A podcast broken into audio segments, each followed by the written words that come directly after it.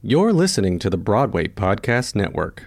Hey everyone, welcome back to part two of The Parsnip Ship Presents Dead Wait A Journey in Afro Existentialism by Blaine Teamer, directed by Tonya Pinkins, with musical guest Julie Brown.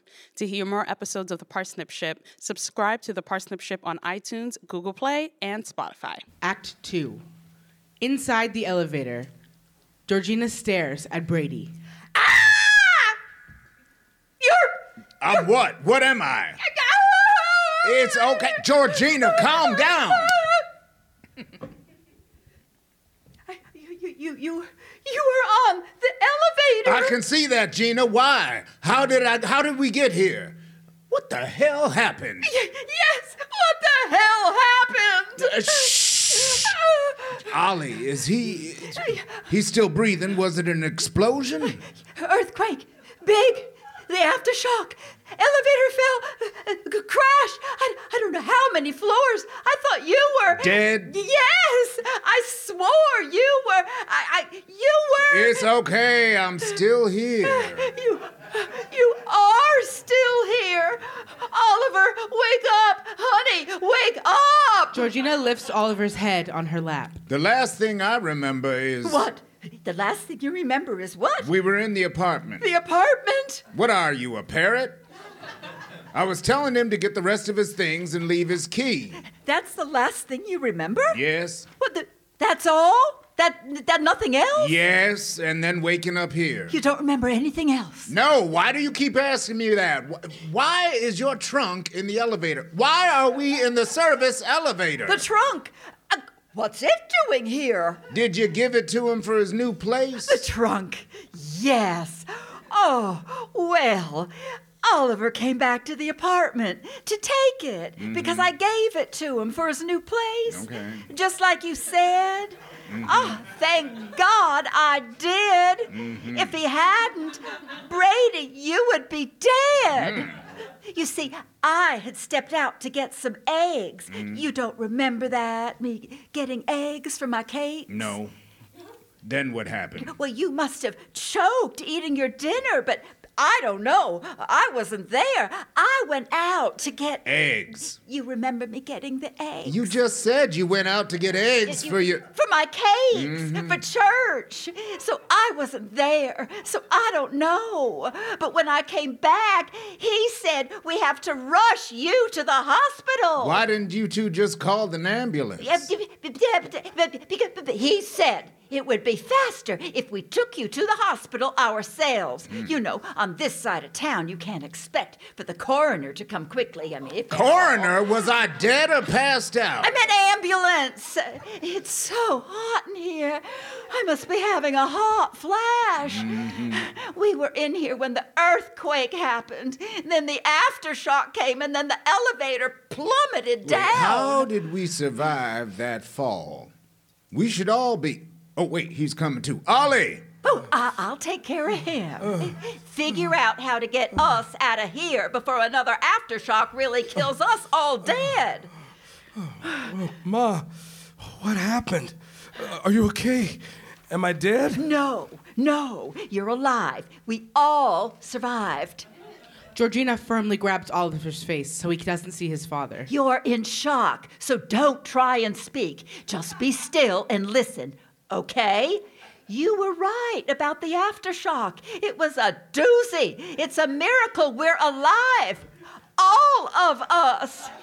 We have to get out before another. Oliver struggles, but Georgina holds him in place. I said, don't speak. We're trapped. But your father is working on getting us out. From heaven? From heaven. Hell no. I'm right here. Ah! Did that boy just faint? Oh, Lord. The aftershock. You feel it? No. Oh, Jesus, now I do. Hold on! Lights out. Later, Brady stands on the trunk.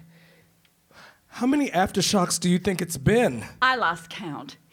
Save your father some of that chicken, mm-hmm. please. We don't know how long we're going to be stuck in here together. I'm glad you had the time to pack a full course meal in your rush to get me to the emergency room. That's not what happened, Mr. Ungrateful.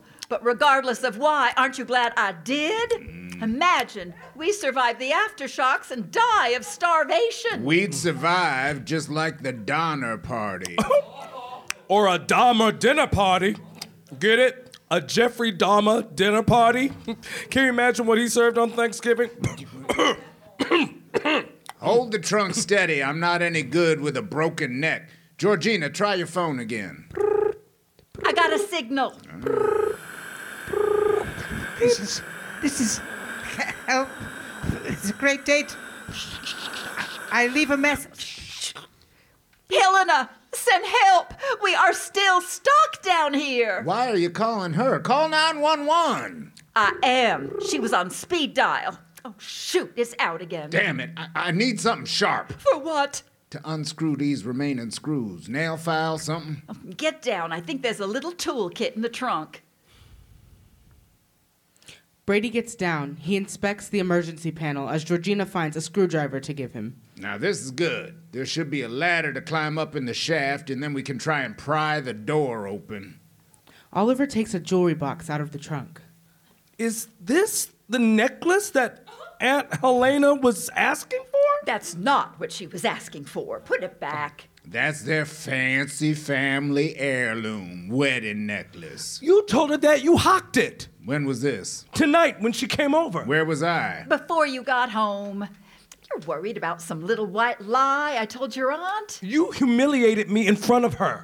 Weren't you already humiliated when she saw you behind bars? My goodness. What did your mother lie about this time? Aunt Helena wanted it for Lola's wedding day, and she said she hocked it to get me out of jail. You didn't know lying is one of her superpowers? She can shoot lies through your mind faster than a speeding bullet. Lies more powerful than a locomotive. Make you think you were all your ideas were a single noun. what have I ever lied to you about? You lied and told everyone that I gambled your precious Hancock Park house away. You know what the truth Oh is. Oh my God, that is ancient history, and we don't have bigger fish to fry, like getting out of here alive. Okay, you're right. Although you'd like that as long as he's here with you. Ollie, I'm sorry I fibbed. Of course, I will give her the necklace. Of course I will. It is a family tradition. She just made me so mad. I hope you'll forgive me, like I always forgive you. I bet after all this you'll be glad to move away from us. I was doing you a favor and you don't even know it. Brady stands on the trunk again to start working on the panel. Good thing you were taking this old trunk with you tonight. It's a lifesaver. Hey, speaking of lifesavers, your mother told me you kinda. You kinda saved my life. Kinda. You either save a life or you don't. I know what he did, Georgina. I know what you did, son. And I'll never forget it. Don't thank me. I don't deserve it. He's so modest. What he means. I is- don't blame you for kicking me out. Well, I I think you've made up for it by saving his life. I don't think I did make up for it. Did I? But I am going to change my life around and do better. I guess I'll believe it when I see it. I just wonder if you have any respect for yourself. I mean, what you did. When they foreclosed on my house, what kind of self respect did you have for yourself? I am so tired of you telling me that same old story about how it was all my fault that we lost your house. It's true. If you hadn't done all that gambling. What's also true is that you wouldn't let me rest until I refinanced my stores to pay his bail, and then he was too coked up to show up. A hundred K gone. But I guess if you told the full story, it would show what kind of person you really are. What kind of person I really am, Brady? Enlighten me. The kind that would secretly refinance your house just so you could try to outdo your sister? Envy is oh. one of those sins you're always talking about, Gina. Oh, And is it really your house if you swindled somebody out of it? I never knew if you thought you were fooling somebody or you were just fooling yourself. Oh, oh does that make it easier? If you believe the lie, is that what helps you hide it more carefully? Uh, What is that supposed to mean? Never mind. I don't want to know. We are at death's door, and you got a shovel digging up dust from the past. Will you just get us out of here, this hellhole, before everything else comes crashing down on us? You see, son, she got dunked in a pool of holy water at the church, and your mother still can't come clean. Come clean. I should just come clean. They were genuinely glad to see me. Me.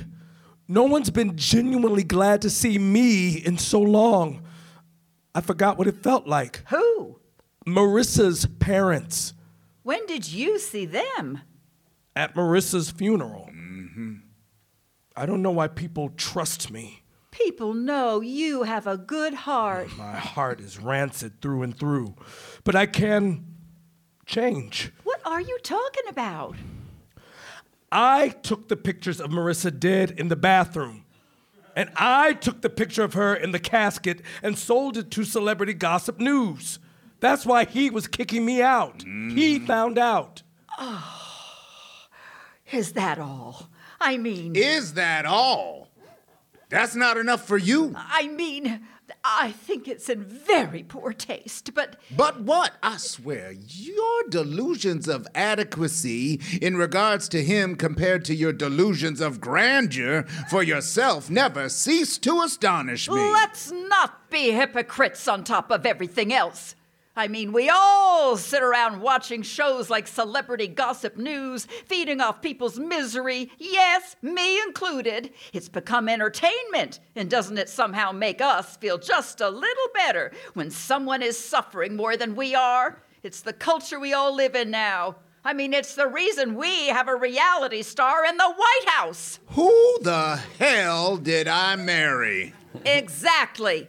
That show as well. It's horrible. Suffering is entertainment. We don't even see the suffering.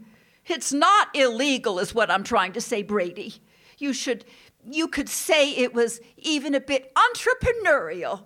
Everybody does it. Everybody does it. Hear that, son? Is that what your cellmates told you in prison? Furthermore, people have won awards for the same thing. I read online about this acclaimed photographer. Oh, what was his name? He took a photo of a buzzard waiting for this poor starving child to die of starvation. He won the Pulitzer Prize. What was his name? Kevin Carter? They made a movie about him because. he Kevin made- Carter. Yes, that's his name.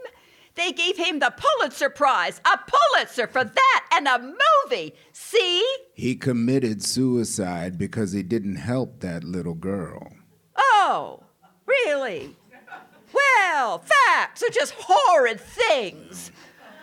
I didn't have time to read the whole article. Mm-hmm. My point is, it's not right what you did, but perhaps something good can come out of it.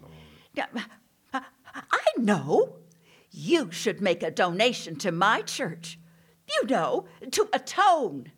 You, you, you, you, can bid on my cakes, anonymously, of course. He got paid a 150,000 for selling those pictures of Marissa on the toilet and in her casket. He could make a nice donation, Gina.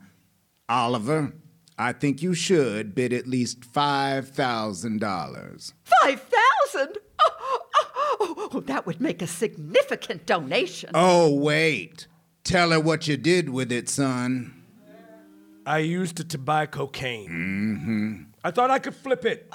You know, like they do with the houses on HGTV. Unfortunately, instead of flipping it, he was sniffing it. Oliver. It's not my fault.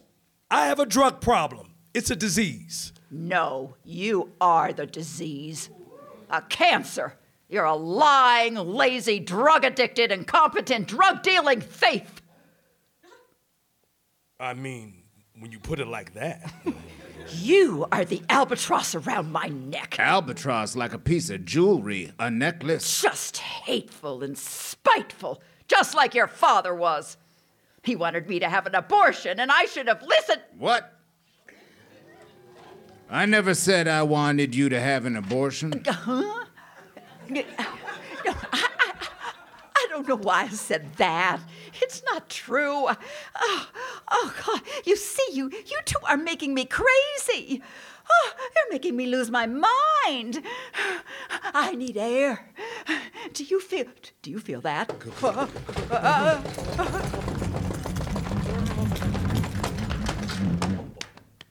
Lights out. Scene three. All right, we are back in five, four, three. Thank you. It's Who's That Baby's Daddy Day on the Alex Winter Show. Hello, welcome back. Please welcome Brady. Brady says his wife Georgina has consistently acted in bad faith over the course of their marriage, and now he wonders if his son, Oliver, is actually his biological son. Brady, after 25 years, why are you questioning if Oliver is yours? Look, I love my wife. I've done everything I could to keep her in the lifestyle that she thinks she deserves, but it's never enough. Now, I want to say, look, mm-hmm. I can't say it. I can't say uh, it go on, on, TV. I- I'm sorry. Can't say what?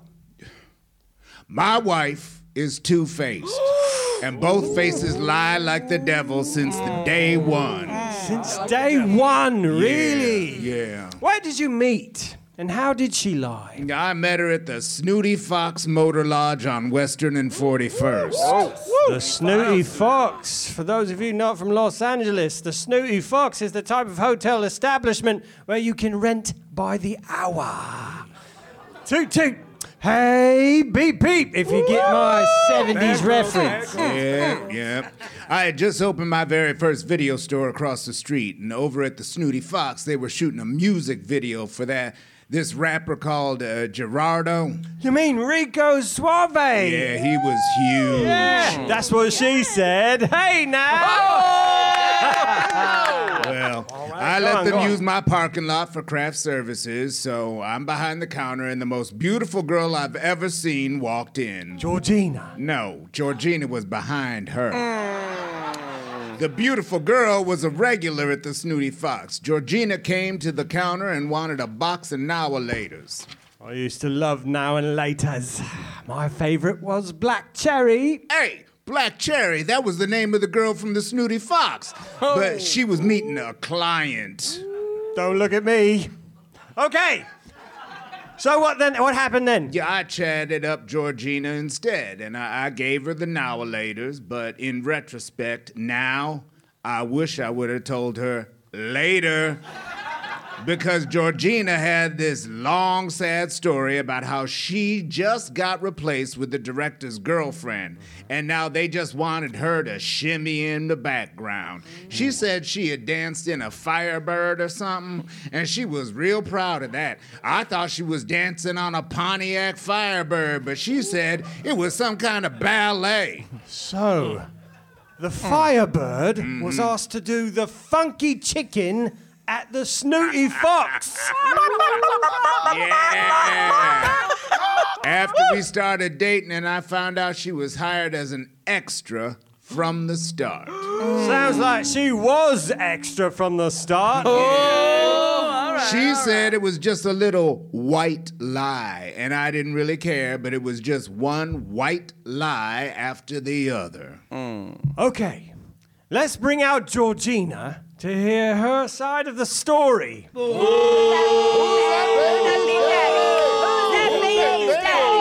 Who's that baby's daddy? Who's that baby's daddy? Hmm. All right, Who's now. that baby's daddy? Georgina, America wants to know are you a Firebird or funky chicken? He knows that I dance the lead in Stravinsky's Firebird, and he knows he's my baby daddy. I mean, he knows he's the father of our child.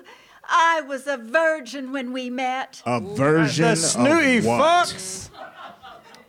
I was a professional dancer.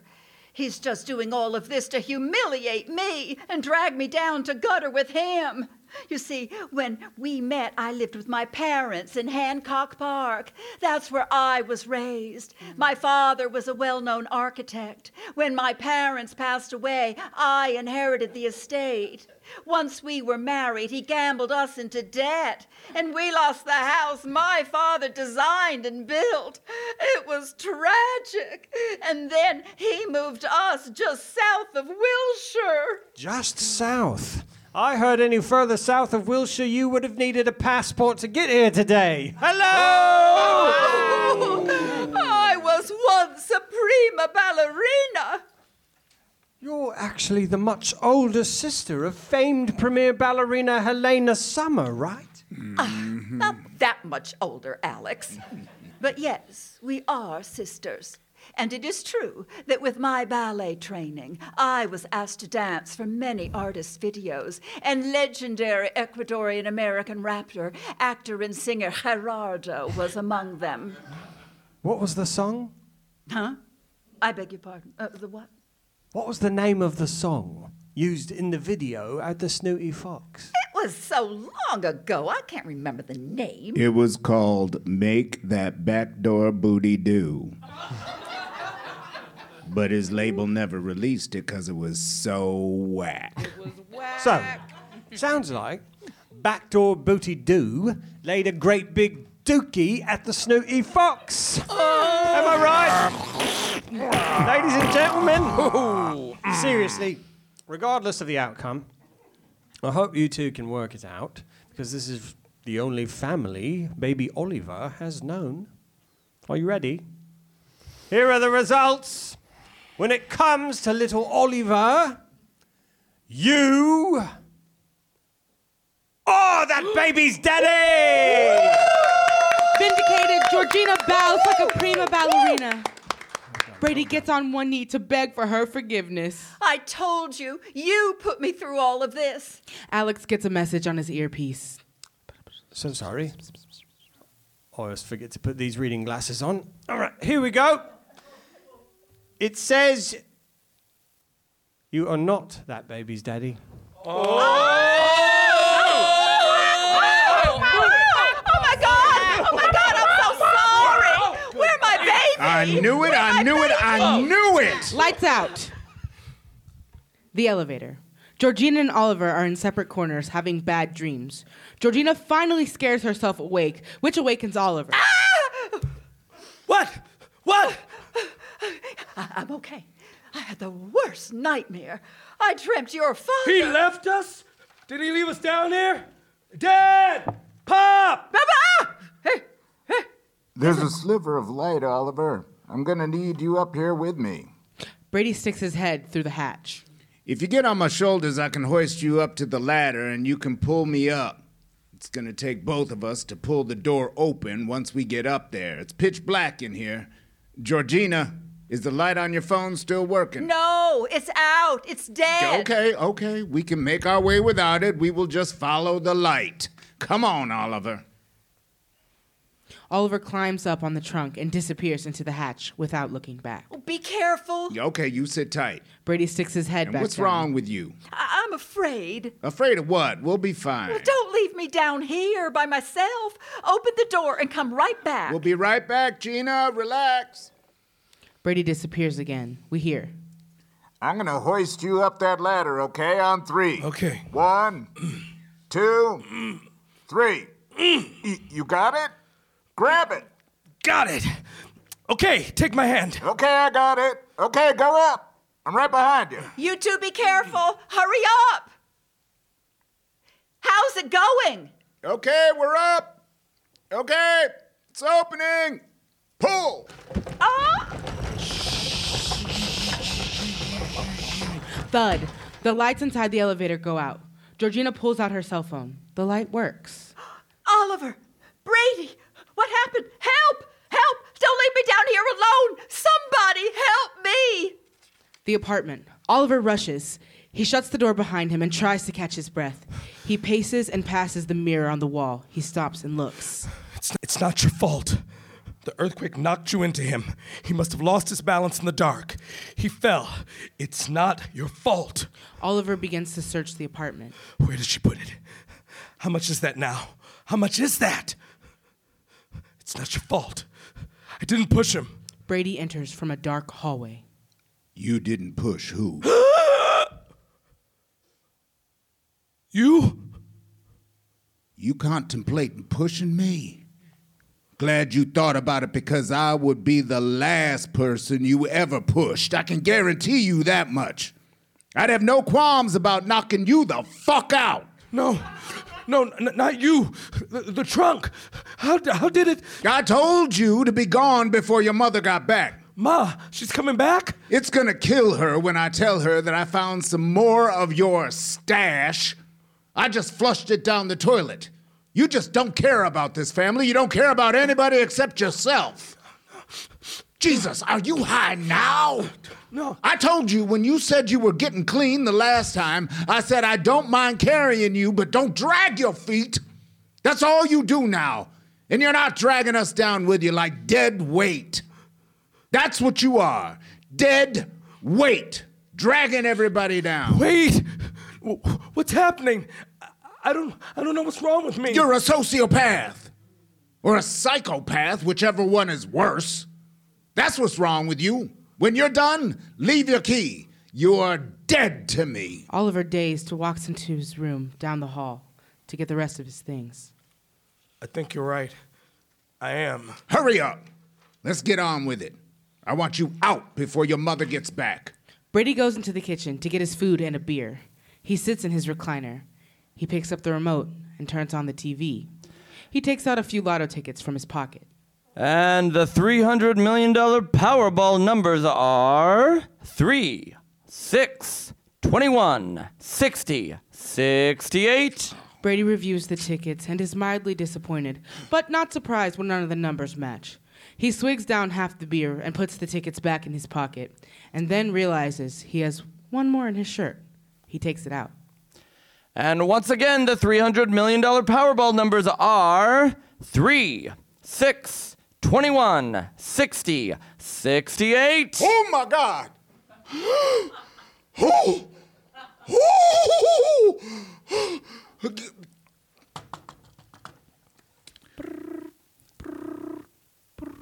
Fiona, baby, What? you sitting down.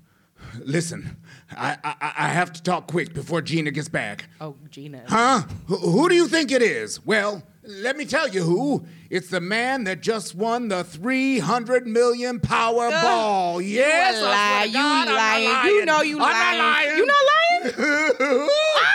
Stop oh, screaming! Listen! Ooh. Listen! Daddy, ooh. Fiona! Listen!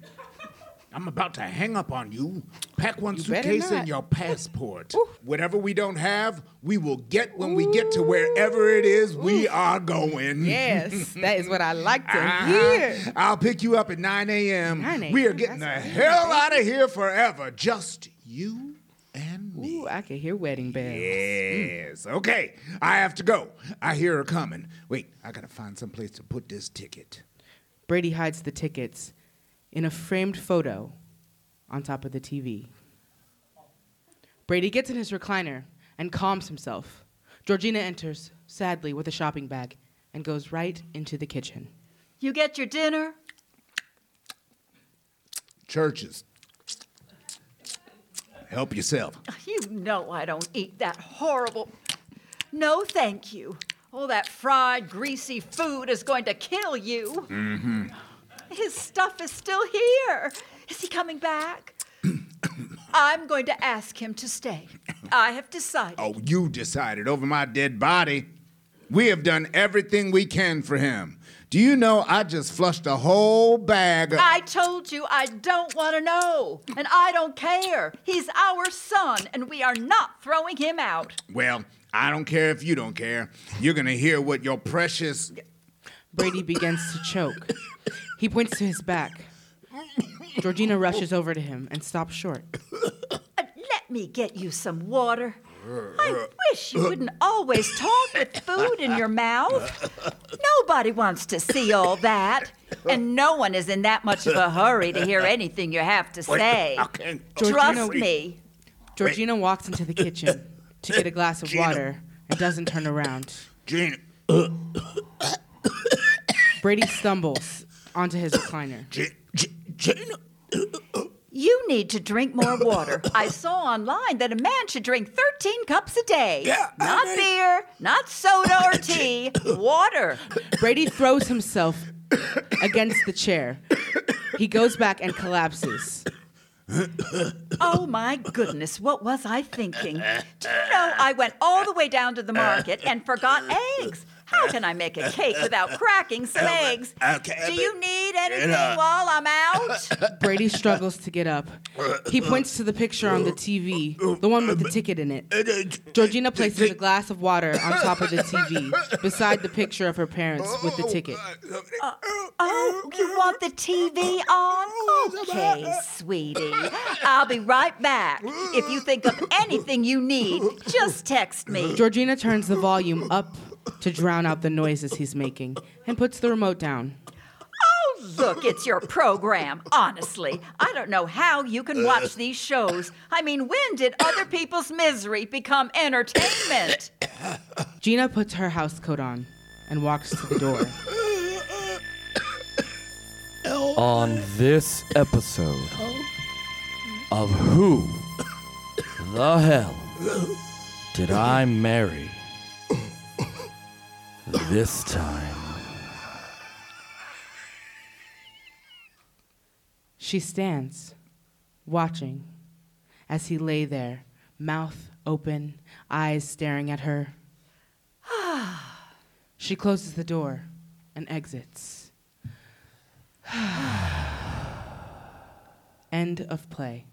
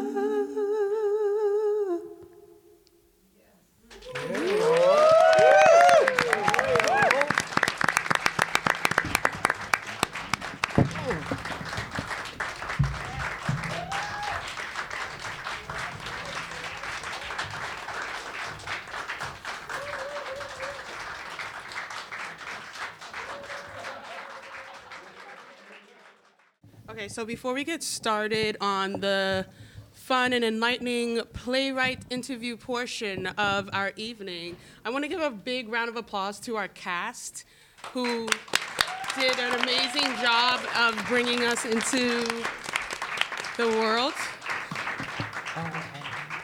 Um, so we want to start by, um, I guess, asking because this is based off of your first, like the first question I asked you, where you said you created Afro existentialism, Yes. and that's what the world would be missing. Yes. So what is Afro existentialism mean Um, to you? What that means to me is, um, as I looked at um, the meaning of uh, existentialism, um, it talked about, you know, how do you look at the meaning of your life? And for me, I thought, you know, it's really hard to do that, um, to figure out the meaning of my life when one is constantly being demeaned. And we're in this time where there are so many acts of bad faith, which is this play is about, and acts of deception. Yeah. And we have this um, administration now that has um, normalized acts of bad faith and also kind of weaponized it. Yeah. So um, I really wanted to, to come up with a meaning for existentialism that spoke to me as an African American, as a descendant of slaves, um, because existentialism also talks about free will, and free will is not free. Yeah. It's very expensive, and some of us uh, cannot afford it Right. or have access to it. Um, so, with those types of things in mind, you know, how do we kind of uh, move forward? Right. So, um, so your your play poses this question: Mm-hmm. Can we ever escape the consequences of our acts of bad faith, and if so, should we? So I'm posing it to you. What do you think? Uh, looking at what happened, what's happening today, um, with what's going on with uh, Cohen, um, And and to give context, like what happened today, because this is going to be released later. So like, oh, what- okay. what's Well, happened today? Well, basically, it's just um, the political climate that we're in right now. There, there are just so many acts of bad faith, and you know, we're hoping that there's some type of repercussions for it, because Mm-hmm. otherwise, it's kind of devastating to think that all these things could kind of be going on and there's no kind of repercussions to it. And I think, um, I hope that karma kind of comes back in in some way and kind of justifies and balances things out Mm-hmm. to some capacity. And is that what you do? You just believe that regarding like our administration, or also like in the world of your play? Uh, both, both. I think that uh, our country has a lot of uh, funky karma, and uh, it's kind of uh, constantly coming back at us in, in different ways. And I think it manifests. Um, you know, we can look outside and look at the White House in different places, Or um, Florida. or Florida, right? But It's we're a al- weird state. but we're also doing kind of crazy things within our own families Mm. and having these acts of bad faith, acts of bad faith or deception within our own household. You know, so Yeah. how do we clean house there first Yeah. and work on that? And maybe what's happening now um, is a wake up call for us to kind of hold the mirror up to ourselves and look at the places where, you know, there are lies and deceptions within our own lives and how can we make different choices. Yeah. How did you develop and create these characters and the central plot lines and, and structure? Uh, the jumping off point, I've, I've always liked the play No Exit. Um, and I, want, I live in Los Angeles, um, so earthquakes are a big thing. And I lived through a couple of those. And I know, um, had a lot of people who, um, that I know uh, who are very deceptive, and there were a lot of acts of bad faith. Yeah. and it's kind of like making uh, lemonade out of lemons. Uh-huh. Like if you can't kill them, you can put them in a play kind of let them fight their way out with it. So it's very therapeutic when, because people who are so deceptive, it's just like it's it's nonstop, and Yeah. it's kind of you're Yeah. constantly fighting to get them to tell the truth, and there's no end to it, and it kind of drives you Into crazy. yeah, yeah, you know? yeah. So um, I, I think all those characters um, in that play, I I know, and what I like to do is take people that I do know and put them in a unique environment Mhm. and see how they will get out of it or not get out of it. And then how does Raisin in the Sun play into it? Because that's what you described, no exit. Right. And I was saying uh, Raisin in the Sun. You know, I, I was looking at Mm-hmm. uh, Raisin in the Sun, and it's um, you know, basically it's about this family that's stuck in this house, Right. and they're trying to get out, and they're u- kind of using all their resources to get out of this particular predicament. You Mhm. know, and I thought, well, what if they couldn't get out of that house, and they were just stuck there having to deal with the dynamics continuously on a loop. Yeah. So Oh, um, that was the, uh, or even if you know, if you think about growing up, like being stuck within your own household with the crazy members of your family and not being able to kind of escape that and having Mhm. to deal with that over and over and over again. I do think we. Um, we do tend to make the same mistakes over and over again. Mhm. and we try to do the same solutions for the things that got us in the problem in the first place. Yeah. So at what point can you shift out of that and do something different to get out of that? Yeah. And I think none of the characters in the play, I think they all have an opportunity to do something different to get out of it, but they never do. Do, right. So they're kind of destined to do it over and over, which is what happens, you know, it's like you repeat these things over and over and over again until you figure it out, you know. Oh, something's wrong. Something's wrong, yeah. Right. I Uh, should not shoplift. Why do I keep on shoplifting? Yeah. So- um, something that I found really interesting in, in your play is this this idea and link and relationship between celebritydom, celebritydom, Uh-huh. um, pop culture, Mhm. society, Right. Reality TV, and existentialism. Right, right, right, So, right, right, right, how did you like take all of these ideas and themes and lay them into your play?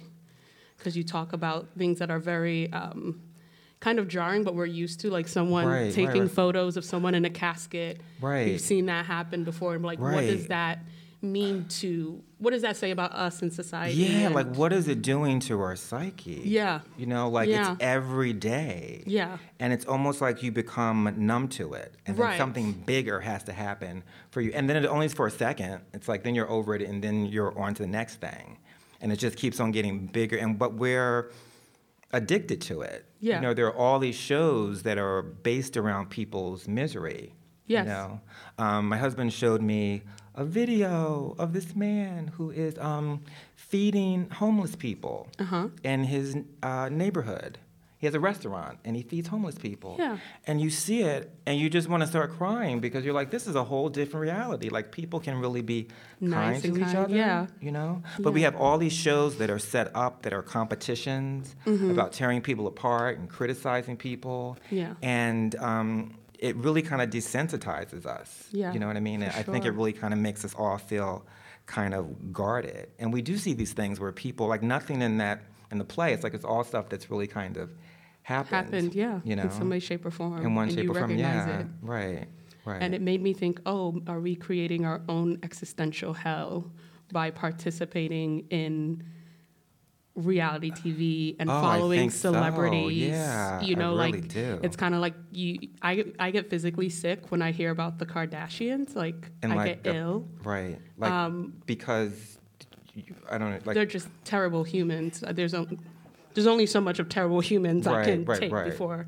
I physically respond in right, a bad right, way. right, right. Um, but right, but it Right. surrounds you. Like I know what they're doing, even though I really don't want to know what don't they're doing. Know, but it's everywhere. It's everywhere, and even when you try to um, avoid it, Yeah, it's almost like people are determined to, To make you it, know yeah. what's going on. Yeah, you know, It's it's awful. it's awful. Yeah. So it's, but I, you know, I, I just think you have to kind of fight against that and just um, offer something different, and because you can't counteract it with the same thing. Kind of BS. Yeah, yeah, yeah, So watch sure. PBS. Yes, Read a book. Yeah, right. Oh, Sesame Street, reading Maria Rainbow. Kondo is it Maria Kondo who's the lady of Yes, the? I'm like addicted Sparking to her. Joy. Sparking joy. Yeah. you know, I love that stuff. You know. So So we're going to start to wrap up. And so um, my last three questions are um, first one is, what is the best thing about being a playwright of color? We usually hear about the bad and how difficult it is, but I'd like to turn the spotlight on what is what are the really great things about being a playwright of color. I got to meet you. Oh, thank you. You're so sweet. Man, that was awesome. I wouldn't, that wouldn't have happened if I wasn't a playwright of color. I live in Pasadena, so I uh, I submitted my play, yes, you did. and uh, I was like, I'm not going to get in it, and I live in California. and They're not going to pick it up. But I, I, didn't even like, realize you lived in California until we chatted. Right, right. And uh, but I told Tonya, my friend, and Mm-hmm. I said, you know, there are these people. They're doing this amazing thing, and they're young, and they're full of energy. Like you got to get involved with them some way. Yes. I'm not going to be there, but you have to somehow get involved with them some way. And you guys met. Yes. It was awesome meeting. Yes, and then- Tonya actually thought I was like a Serbian man because my name is Ivan. So that Right. was a really great. I'm, I'm really happy Right, was that I was able to tell Tonya that I'm not a Serbian man. It was a great joy. Right, right. I mean, how often does that happen? Right. So- I never I never get mistaken for a Serbian man, so Um, so, but we had, uh, and this is the first reading. This is the first time I'm hearing Oh. the play ever at all. You know, amazing. And You're gonna uh, hear it over and over I'm again. gonna hear it once it's over and on a loop. I'm just gonna it over and over again. Your own existentialism. Exactly. Yes. But I just wanted to say that, um, you know, I question myself as a writer and like where I fit in, Mhm. and no one seems to get what I'm doing or wants to do what I'm doing or whatever. And that conversation, you called, and you were on like Yes. a, a boat going to Staten was- Island or something. I just got from St- I got to Staten Island for the first time in ten years. and the I phone took the kept on going over. out, but it was like this great exchange. Yes. And you were just so full of joy and light and enthusiasm. Oh. And it just, it was really early in the morning because we're on a time difference. Oh, yeah, But I was yeah. so, it, it just lifted my spirits just to have that conversation with you. Oh. So I just wanted to say I really appreciate that so oh, much. Oh, thank you. You're so kind. Thank you. What are other good things about being a playwright of color that don't involve me? Although I love it. About being a writer of color? yeah. Um, mm, I, ooh, ooh. I dug deep to get that one, girl. So now you're. I was really digging to find that one. Um, I think, on, in one sense, there's. N- I don't think there's anything great about being a, a writer of color. It Mm. just is, um, or like an artist of color. Um, it's. It's, you, but you know about how challenging it is, Right, You know, but I did know about that question, so I thought about it for a really, really long time. Mm. And what I came up with is, is that you know, we have so many interesting and New York and new stories to tell. You know, if you think about stories about, you know, European queens, Mhm. they're like, they come out every month. Every Mhm. month there's a new This is one. true. And like the only one that I know about an African queen is about a boat with Mm. um, Katharine Hepburn and um, Humphrey Bogart on the African Queen. Yeah. But there's not one about like real queens and. Um, but there's so many stories that we can tell that have not been told. Yeah. So that's the exciting part. There's so many places that we can go. So when you discover one thing new, it just seems like so amazing, like something that you've never, ever heard before. Yeah. But it's our stories, you Yes. know. So that's nice. I That's think. great. um, if you had uh, 60 seconds, I've been asking this since Mhm. uh, December 2016. Right. So if uh, Trump were in the room Mhm. and you had 60 seconds, what would you say to him? This is going to sound really odd at first, but I wouldn't say anything to him directly because I don't think he. I think he's kind of tone deaf. I don't think he would hear it. Mhm. Um, but I think I would, in some way, thank him, and I'll tell you why. Mhm. Because, like I said, this country has really funky karma. And from the very beginning, we have done horrible things to the citizens of this country. Mhm. And we create this kind of false narrative. Like we learn that George Washington chopped down the cherry tree, which is a lie, but we don't learn that he had slaves. Right. Right. And so that was the beginning of the country, and it just goes on with all these horrible things that we, you know, do. You know, um, and then I don't know if many of you remember there was a book several years back called um, "Chicken Soup for the Soul." Yes. and it talked about you know all these people who had these did these wonderful things and it just made Mhm. you feel so warm inside Yeah. and um, the obama administration came and for me it was like hot chocolate for my spirit. Right. You know what I mean? It just made me feel warm inside that he was our president. I was so proud and hopeful, you know. And I think our current president is like um, prune juice for our karma. Like you know what prune juice does? Yeah. Prune juice flushes out all that nasty stuff. Mhm. You know? Yes. And you look at it and you go, I can't believe I that was in me, you know?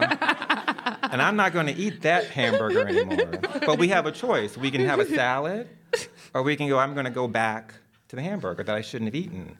And I think what he's done. Salad, though, is It's an important. It's a option? roughage. It's, Okay. it's important. but I think it's like what he's done is is that he's flushed out all of our nasty karma and all the funky stuff about this country that Mm. we tried to deny that didn't exist. That there's not racism. That there's not sexism. That Mhm. all these things that we try to put um, a mask on and say that's not there. Like we cannot deny that now because of him because he flushed all that out. You know. Mm. So we have to decide what are we going to do moving forward you know and it's easy i think it's really easy to take all our anger and throw it at this person outside of us and just share this like venom about how horrible he is but i think once again it's a mulligan for us to look at our own behavior and see hold the mirror up to ourselves and see where we're racist or sexist or Mhm. ageist because all of us have these things within us These biases, yeah. and we really have to kind of take the time now to really, really, really focus on um, getting that, flushing that, getting that prune juice or cast. Is it castor oil? Didn't castor oil do the same thing? Just to get it flush out of our system, and I think it's possible to do that. But you know, like with dark and shadow, it's like we need. Um, you know, light and shadow work together. Yeah. So we, you know, that darkness, you know, you got to shine a light on it to get all of the The yucky stuff. the yucky stuff out. Yeah. So you would tell him to drink prune juice. I would say he is prune juice. he is prune juice. in human form, and he is just kind of like he is like our prune juice. That's what I think. I'll tweet that at him. Hashtag you are like juice. our prune juice, FYI. Um, and last question, Mm-hmm. most important question. What did you have for breakfast this morning? I had Adderall and a cup of coffee. Hey. And that's all I really need right now. So I'm kind of focused and clear at this point. So I love it. Yeah, that's all you really, really need is Adderall and a cup of coffee. Sometimes I have a Ritalin and a cup of coffee. Not not this morning though. It would have been too much, but I know it's it's one of those days. You know how it works. right? Yes. um, awesome. So I um, we're gonna start wrapping up. So I would like to thank again the Actors Fund Arts Center, so the Mark O'Donnell Theater here for hosting us tonight. Um, I'd love to thank our cast, June Ballinger, Darius de Haas, Tyrone Mitchell Henderson, Camille Saviola, Mateo Moreno, Dashiell Eaves, Sailor Rain, and Jasmine McLeish.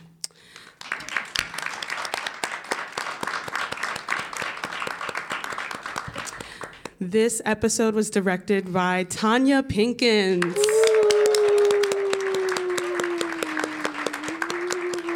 This play was written by Blaine Teamer.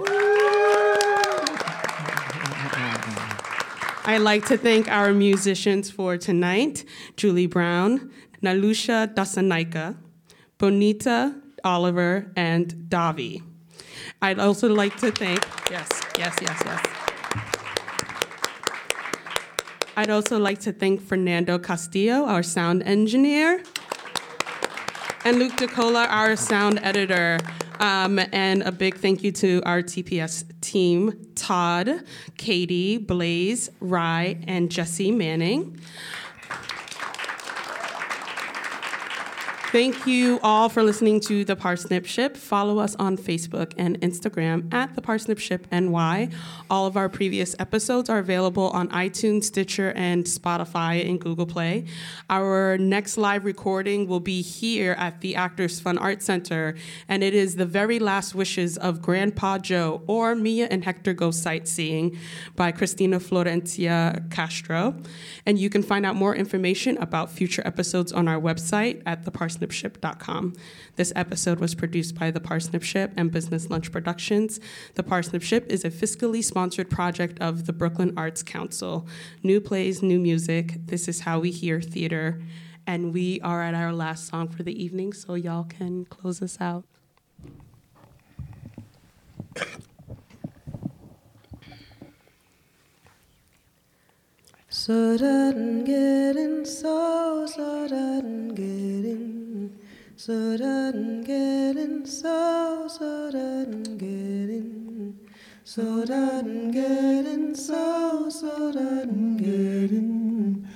so done getting so so so done getting so so done getting so done getting so so done getting so done getting so so done getting so so done getting so so done getting so done getting so so done getting so so so done so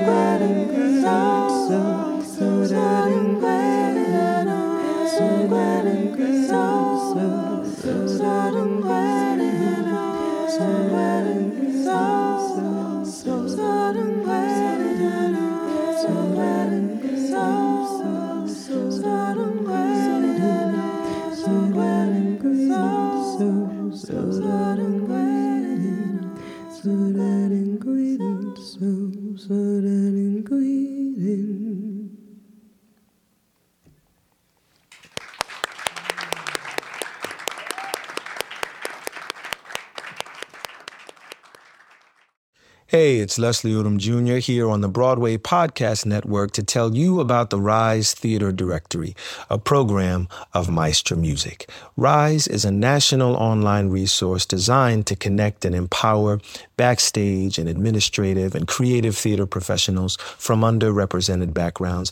If you work or aspire to work in the theater community, this can help you find your next project. And if you hire theater professionals, search the Rise Theater Directory to find your next team. Create your profile now and get more information by visiting risetheatre.org. That's theater with an R E R I S E T H E A T R E dot org because only together we rise.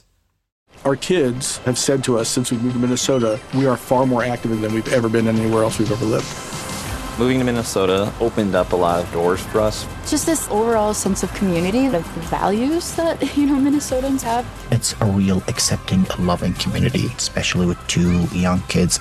See why CNBC ranks Minnesota number four best state to live and work. A great place to work, an even better place to live. ExploreMinnesota.com slash live.